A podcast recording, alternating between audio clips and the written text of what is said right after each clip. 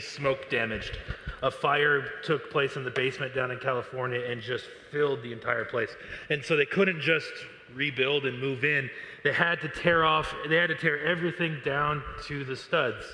And as we got tearing down, we realized that this house was built probably in 1912 and needed new everything. It was the two wire type of, of wiring. They didn't have the three, so they needed new wiring, if you understand that.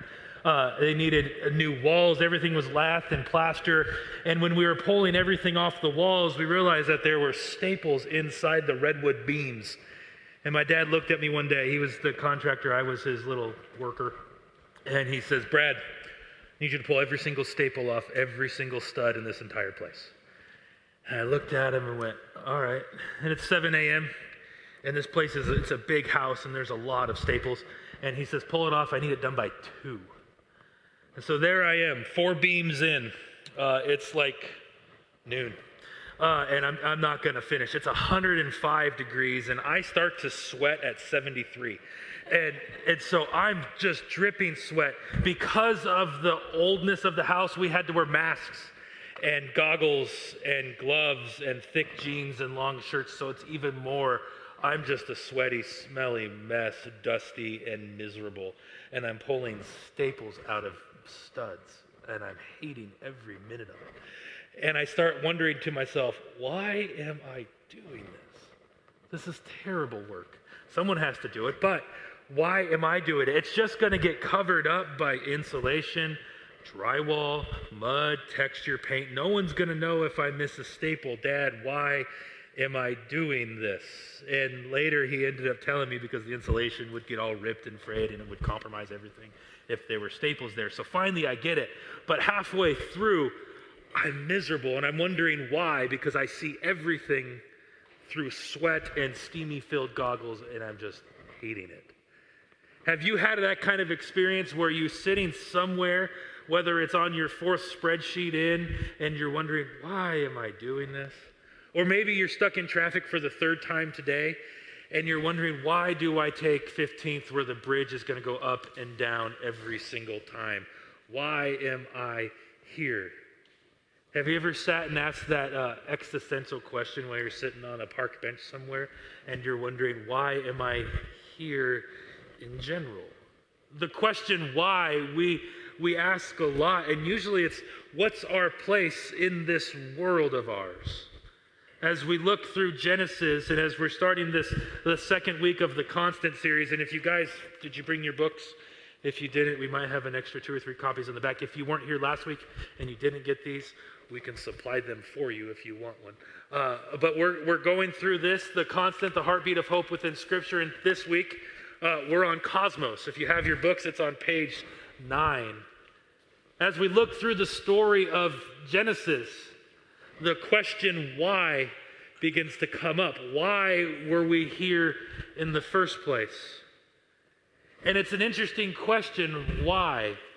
It's not the how question. Why is a deeper question. We can ask how for days, and oftentimes we look at this Genesis 1 and we instantly start asking how.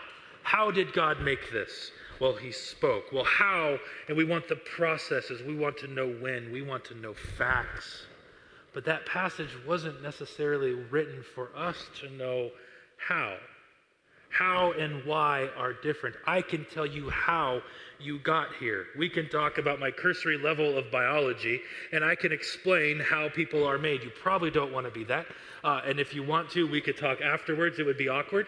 But we could talk about how all day long. And there's things that you know how, and there's things I don't know how, but we can talk about how. How is different. Genesis 1 isn't about how. Our culture likes to look at it and say, this is how we became, but that's not what's going on. We've looked at scientific methods and industrial revolutions, and we've developed how things were made, but it doesn't answer the question why. The story in Genesis 1 we read it from the message today because we're so used to the other way. The story of Genesis 1 is more about why we are here. What's our place in this place? Why were we created to begin with? I like to view how Genesis 1 came to be by uh, it started with oral tradition, right? They didn't really write things down, they spoke things to the next generation. So I envision a little girl crawling into her grandfather's lap uh, uh, through a campfire, you know, for Flintstone days or something. And she crawls into grandpa's lap and she looks at her grandpa and says, Papa, uh, why are things like the way they are? And grandpa does what grandpa does best and he tells a story. And he says, In, in the beginning, God created heavens and the earth. And then he goes through and starts explaining to his little granddaughter why things are the way they are and why we are here little granddaughter isn't asking for details of what came first and then what came third. And she's not confused by there was light on day one, but the sun and stars were created by day four. She's not lost in those details. She's learning why God put us on this planet. And it's in the creation story, the why question begins to invite us to see ourselves as caretakers of a world that belongs not just to humans but to God. And in that story, we see our calling through the lens that can dramatically change our relationship with the earth and its resources. When we find out why we're here, it changes the way we look at everything around us. God created the world and then put us here for a specific role as caretakers of it. And in our, in, in our series, we have that picture that's on the front of your bulletins, and it's right here. There's the four moves throughout Scripture. We have creation, we have disruption, we have hope, and then we have culmination. And in the creation side of this, in creation, we see God's vision uh, for the cosmos, and then we see humanity's relationship with it. In its perfect iteration, the cosmos is always seen as God's temple. When I say cosmos, I mean the universe, because when God created heaven and earth, it was everything. God created the universe. And it's always been seen as God's temple. In other ancient Near Eastern narratives of creation, God is always looking for a resting place when He's creating. That's why He begins to create.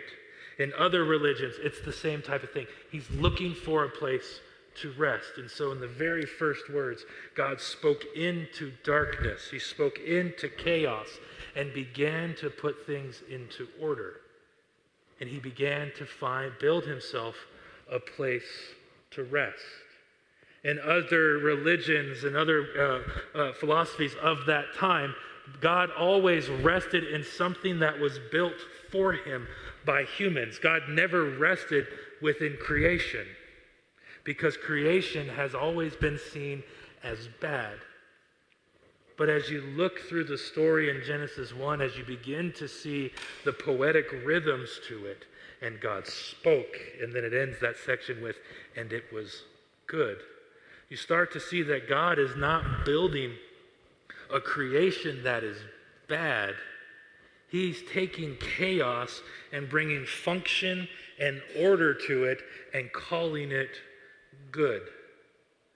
And in the seventh day, after he creates humankind, he says, It is good. And then what's he do? He rests. God created heavens and earth to be his temple, to be his resting place. And it's not rest as if it's a bad thing, like he stops doing anything at all. It's rest as if he's done with making order from chaos and now he's taking a rest from it. He's still in charge. He's still living into his role. It's sort of like when you have, uh, we're, we're, in the election season. If you haven't turned on your television or listened to the radio, there's people arguing a lot, so we must be trying to vote. Uh, but you have these people that are working their hardest to get to the White House. And once they get to the White House, they take up residence, they rest there, but is their job done? Some might argue yes. But now they begin to live into their role of what they've been working for. And so, with creation, God has been moving and creating and making systems in the earth. And finally, it gets done, and He takes up residence with it and calls it good. And God rests. his temple, a place where God rests, is the earth. In Isaiah, he says this in Isaiah 66 Heaven is my throne, and earth is my footstool. And then he asks a rhetorical question to Isaiah Are you going to build me a house? I have this. I rest in the creation. This is the temple of God. Resting doesn't mean he stops working, but everything in creation has its right place, and that's where God finds its rest. And in that rest, we find our why. Why are we a part of this? Why did God create us to be here? In the perfect iteration before sin and the disruption happened, this is why we're here. We're created in God's image, man and woman created in God's image. In the image of God, that He created them. Male and female, He created them. He said, Go, uh, go, be fruitful, increase in number, fill the earth and subdue it, rule over the fish in the sea and the birds in the sky, over every living creature that moves on the ground. And then in Genesis 2, verse 15, God says it this way the Lord took man and woman and put them in the garden and said, Work it and take care of it. We were created to care for God's temple. We are, in some ways, God's temple hands, and we get to cultivate it. We get to build it up. We get to care for it. But somewhere along this line, we've lost this charge.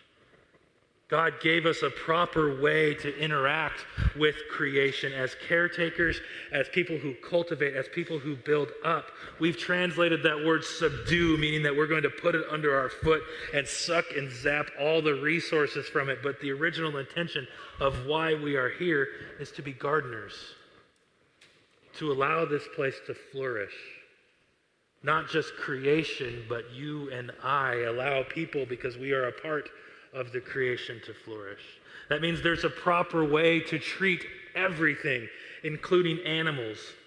In Proverbs 12, it says, A righteous man regards the life of his animal. In Exodus 20, God shows us that Sabbath was to be practiced not by just humans, but by animals. In Deuteronomy 23, we're told what to do with our sewage uh, God sets us sets apart this way of, of living that allows the soil and the land to rest every seven years. There's a proper way in God's intention for us to live in harmony with His temple and allow it to flourish. Every seven years, he says in Leviticus, allow the land to go dormant, to go fallow. And whatever grows, you give the land its own Sabbath. And whatever grows on it, let it grow. And if it produces fruit, then allow that fruit to be taken either by animals or by the poor. God sets up economic systems so you and I can live at peace with each other. It's this idea of the year of Jubilee. Every 50 years, debts are forgiven. I would love that. Every 50 years, debts are forgiven. If you own land, it goes back uh, to the original owner of the land everything hits zero, everything is reset. What God's trying to do is build into our nature a way of relating to the earth. It says the earth is His, and we are caretakers of it. The earth is His so that He can find rest in this place, and we are caretakers of that. The cosmos, our universe, the animals, the people within it are intended to be the temple of God, where God hangs out. But humans found a way to foul this up, and we live in this part of the world today. We see disruption all around us. If the line for creation is here and then it takes a free fall down, that's the disruption, and we see it everywhere. Sin took over. In Genesis 3, just right after the creation, we're familiar with the story.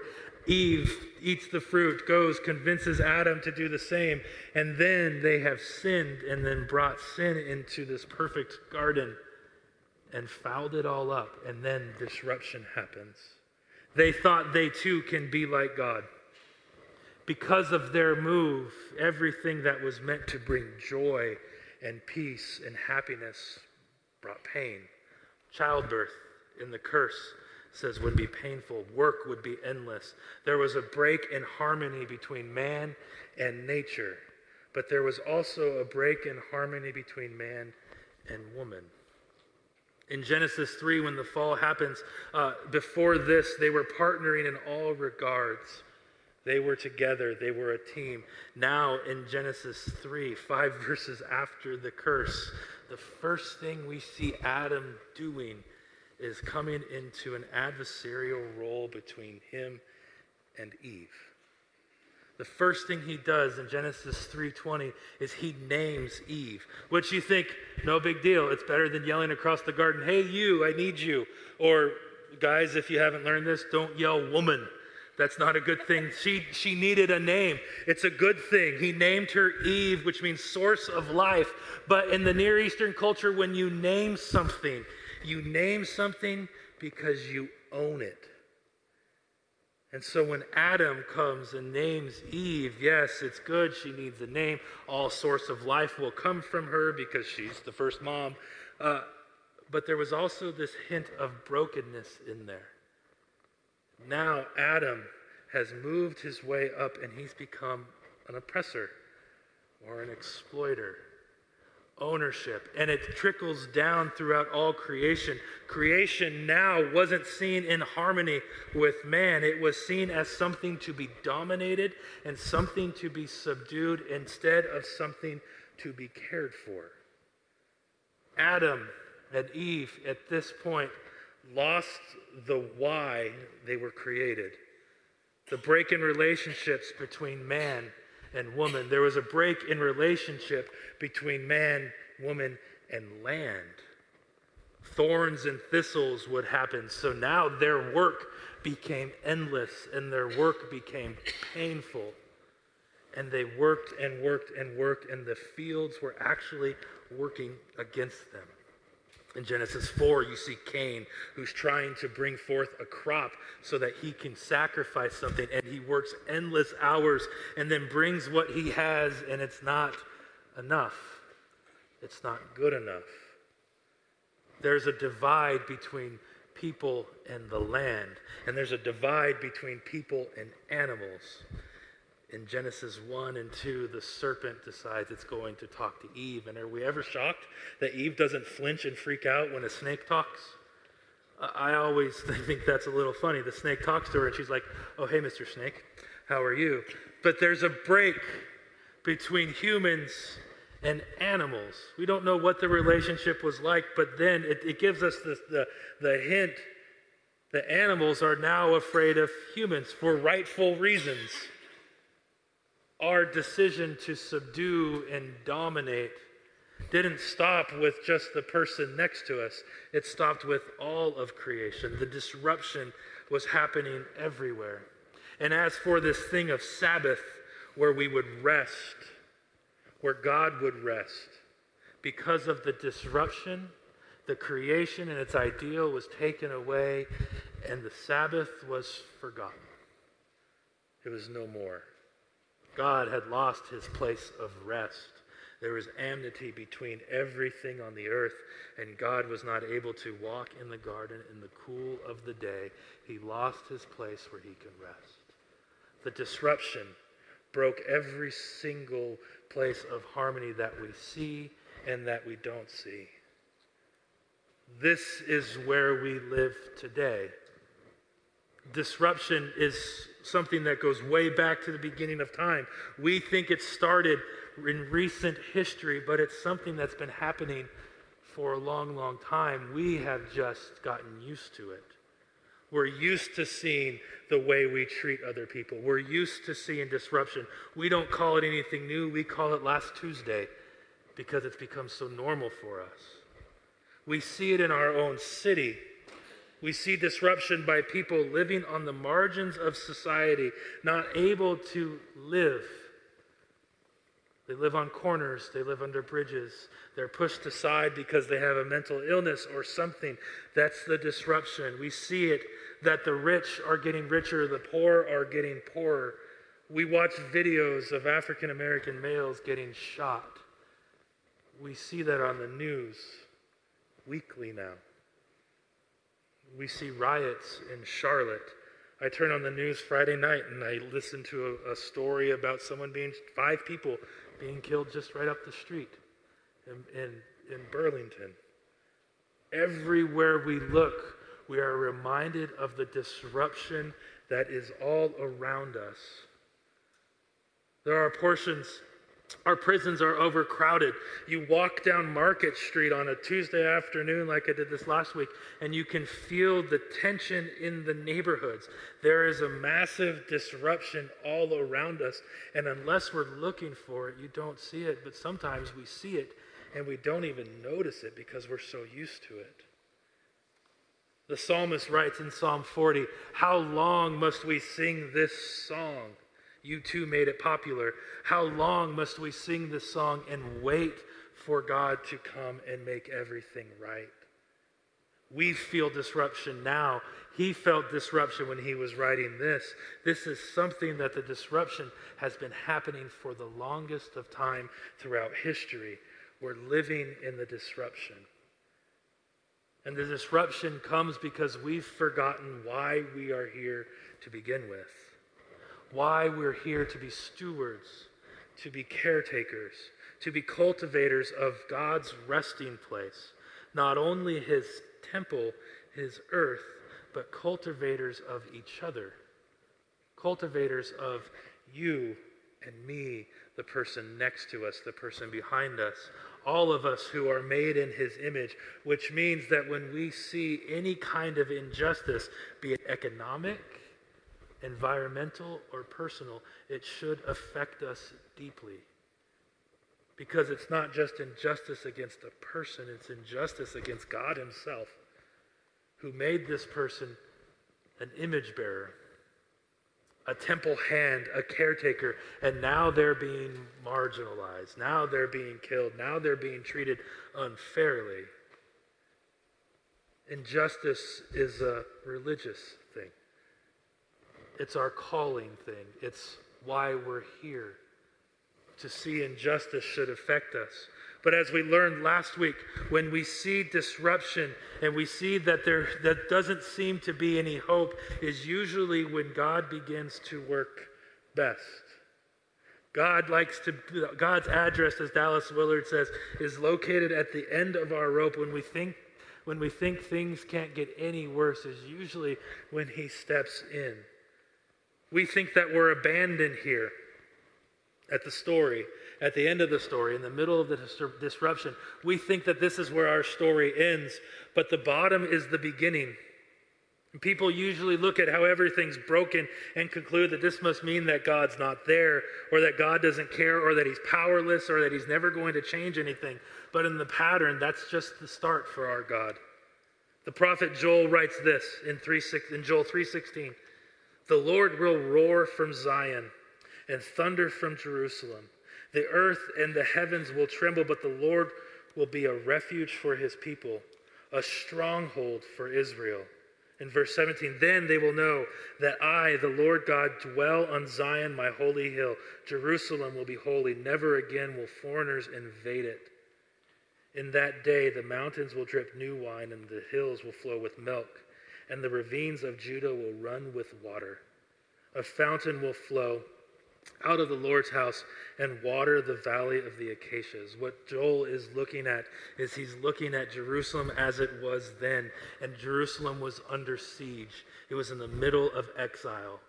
And Joel is looking forward to a day where God would bring everything right again. And Jerusalem will be actually living into its calling. Joel was having hope in the midst of desperation, in the midst of disruption. Joel was saying that, uh, that Joel was seeing that Jesus was coming. He didn't know that what Jesus was going to look like. He didn't think that Jesus was going to be like the pictures we see with the long flowing hair and the beard. He didn't have this picture of Jesus, but he had an idea of the roles that Jesus would fill and that Jesus would bring rest back into the land, that he would restore things back to the way they were. Joel was remembering why they were there in the first place. Joel caught a glimpse of the hope of the way things were and where they are now and hoping for what they actually could be. Our hope is not about what we can do to restore creation. Our hope isn't found in you and I recycling more or composting like we used to. That's not, uh, or like, or we should. Our hope isn't found in what we do. Our hope isn't found in eliminating CO2 gases. That's not our hope. Our hope is found in Christ who sets everything back right. We can compost all we want. We can recycle and shame everyone who doesn't recycle as good as you and I do, or as good as you do, because I can probably do a better job. I get confused when I see three trash cans. Uh, but we can't, it's not that we shame people. That's not the hope. Our hope is found something in, in a place where Christ begins to restore things back to the way they should. This is the gospel. This is our why. We've limited the gospel to make it a transaction between heaven and hell. But the gospel is far more reaching than that. Its gospel is about reaching into the universe, the cosmos that was broken in Genesis 3 Paul talks about the brokenness in Romans 9. He says, Earth is groaning because of its brokenness. It's not only you and I who feel it, but the earth groans. The gospel is good news to us that we can reclaim why we are here and that the earth will be made right again. In Colossians, Paul says this for God was pleased to have his fullness dwell in him and through him to reconcile himself to all things, whether things on earth or things in heaven, by making peace through the blood shed on the cross, by reconciling us and then things on earth and then things in heaven. Where do we see brokenness? Ourselves, on earth, and in heaven. God's God, Jesus, the death on the cross, the resurrection is bringing those places back together again, is reconciling all things. Our hope is that Christ is putting back together these broken places, but he has to start somewhere. Where did Colossians begin? He's reconciling you and I first, the broken places in our lives the places of disruption that we feel, our own personal environment, if you will, that is broken. What's he do? He speaks into it and offers peace, offers reconciliation. And then from there, we join in with what God is doing with everything around us. But we can't join in fully until we've experienced it for ourselves. The gospel is far reaching, it's never ending the reconciliation of all things will come. But first, he begins with you.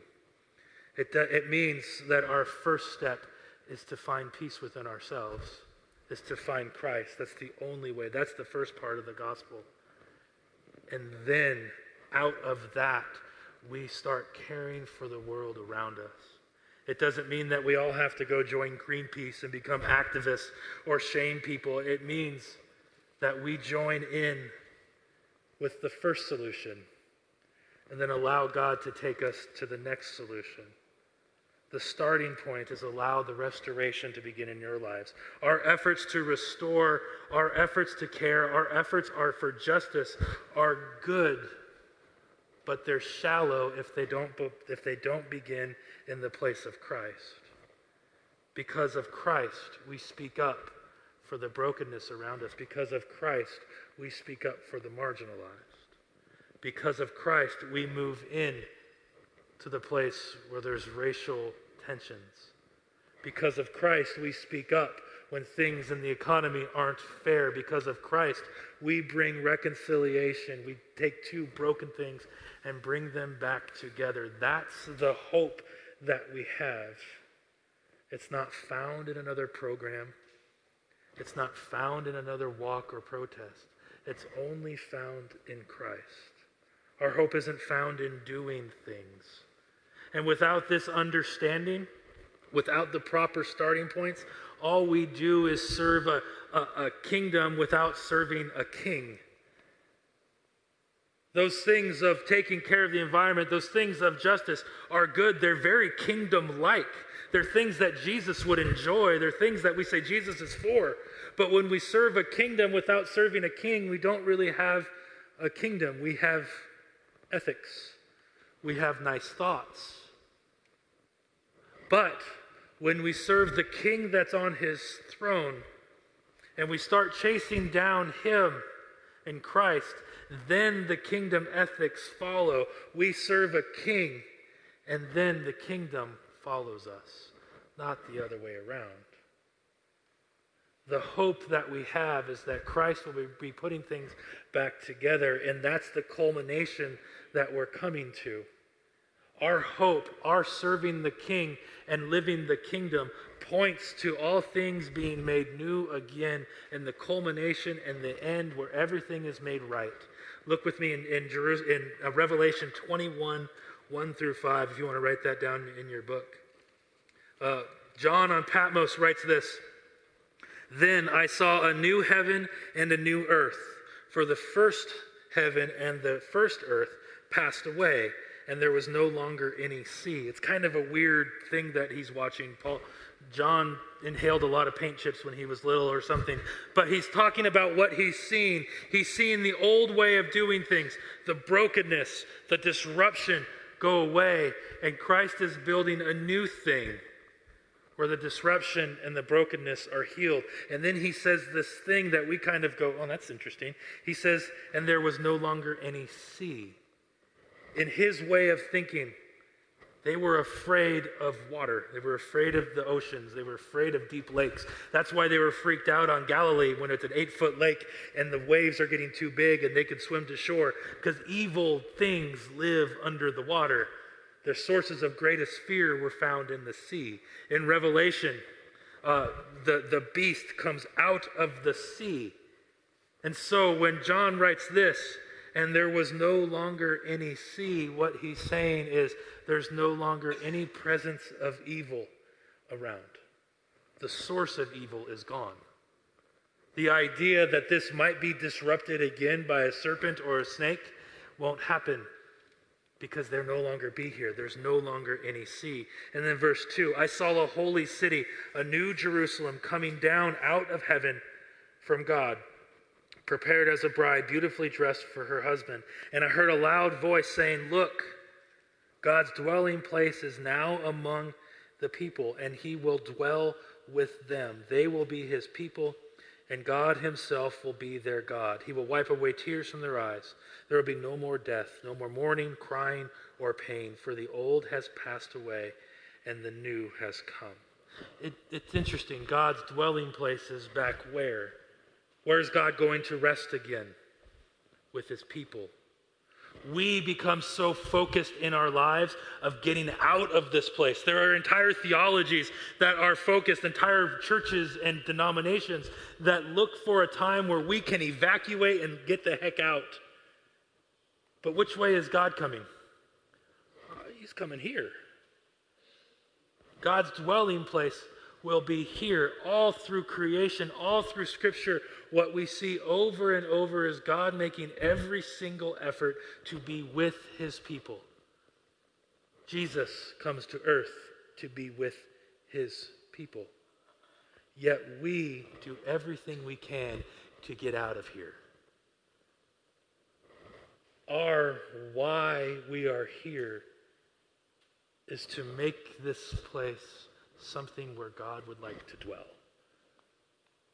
Can we do everything to make the kingdom come? No, there's some things that God is going to have to come back to do it himself. But our why, why we are here, is to care for this place and bring rest to the places around us. The first thing that, that is said to Jerusalem when they rebel is remember the Sabbath Go back to the Sabbath. We've forgotten what it means to rest. We've forgotten what it means to make this place a place where God would enjoy his rest. And in the culmination of it all, what we see is that God dwells with his people once again, and he has rest. He's making everything new. Culmination is the good news that goes beyond our efforts. Culmination is the good news that goes beyond our sorting of our waste. Culmination is the good news that goes beyond driving a Prius. Culmination is the good news that you and I can be whole again. Now, culmination is the good news that you and I can have a relationship where we are not trying to dominate one another. Those are things that can happen now in this place. And when we start living into that hope, it becomes contagious, and we live into that hope because we're moving somewhere. The story of Scripture is moving, and it's all pointing to the culmination of all things where Christ is going to make things new again. There are certain things that we can do. For many of us, our, our days look like this. We get out of our house, we get into our car, we turn on the AC or the heater because it's cold outside. If you're lucky, you drive to your job where you have a parking garage and then you get out of your car, you go to your office, then you get back into your car for lunch and go to another climate controlled place.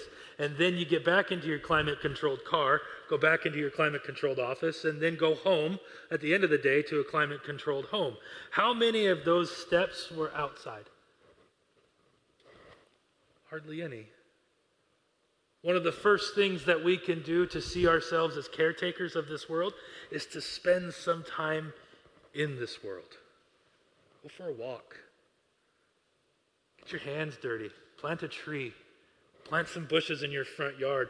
Walk around Green Lake. Climb Rainier like that guy just did.